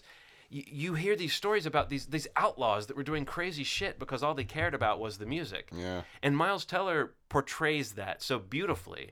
And J.K. Simmons directs and, and, and reacts to that so beautifully. I, I honestly don't think I've ever seen another film like this. Neither. And I don't expect to see another film like this. Uh, Whiplash, fucking A, brilliant. Just excellent across the board. Yeah, I think if the, the, to sum up our top tens, I feel like if we had done the point system, Mhm. I feel like Whiplash, Selma, and Guardians were in all of our Yeah. top four. So Yeah. those are obviously movies you should absolutely see. That's, See- and that's what I mean see when I them said I knew immediately. those were my top three. I was Yeah. like, this is unassailable. Like, th- there's no movies Yeah. that were the the other ones that were great as they were. They didn't crack into that sphere of something else, something that I. it's yeah. crazy that we have like three of the four top Mhm. the same for all three of us. Interesting. Yeah. It's almost like we're rubbing well off played, on each gents. other. I think well so. played. I think if J.K. Simmons was in Selma, I think my brain would have exploded. I don't think I would have been able to handle it. Oh my God, you're so right. You would he have so played? He would have played the Giovanni Ribisi character, maybe. I don't think I would have been able to handle it, man. It was so intense. Yeah. Both of those movies were so intense. Well, I had just seen Selma, and it shot to number one, and then I saw Whiplash, and I was like, you know, as much as I loved Selma, as great as the filmmaking was, I really felt like Whiplash was a, was that rare thing of like everything was working together into something that was just like alchemy. It's Don't you think it's going to be a movie that like film students really kind of just like? It's like a. It's like a. I mean, it sets the bar. Yeah, yeah, yeah. Yeah. Okay, Yeah, okay. I, you know what I fe- I felt the same.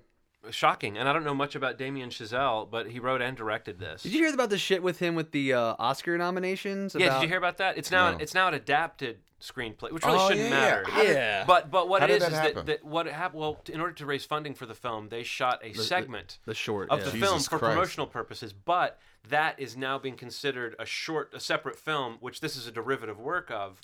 Which means it's an adaptation, as opposed to the fact that I don't think they ever intended. It was always intended to be a segment of the movie. Yeah. But I mean, the movie is it's so sure. I, I'm really curious about this Damien Chazelle guy. Like, what are his other, what are his other aspirations? What other things has he done? Because this was so assured and so Mhm. Yeah. visual and uh, yeah, just beautiful. It's awesome. Yeah. Mhm. Well, what a year, fellas! Great year. Amazing year. Awesome movies. A nice, nice movies. variety of movies. Yeah, I, it was. This was one of the more diverse It was. lists that we had. Yeah. Cool. Cool. Movie schmovie at gmail.com. Hit us up on iTunes. Mhm, mhm. Uh, we'll be back in a couple weeks. We'll probably try to get into what's coming up this year. Maybe have a couple fun theme episodes that John and Ronald have come up with. Maybe. Who knows? Mhm. We'll I see. theme shows. Um, but uh, yeah, guys, share the name Movie Schmovie if in case you forgot it. That's what you're listening to, and uh, let your friends know about us so that we can uh, keep recording. I mean, we're gonna record anyway, even if no one listens. But you know, Yeah. it pays the bills. A little encouragement it pays the emotional bills. Yeah. As always, guys, you have made our day.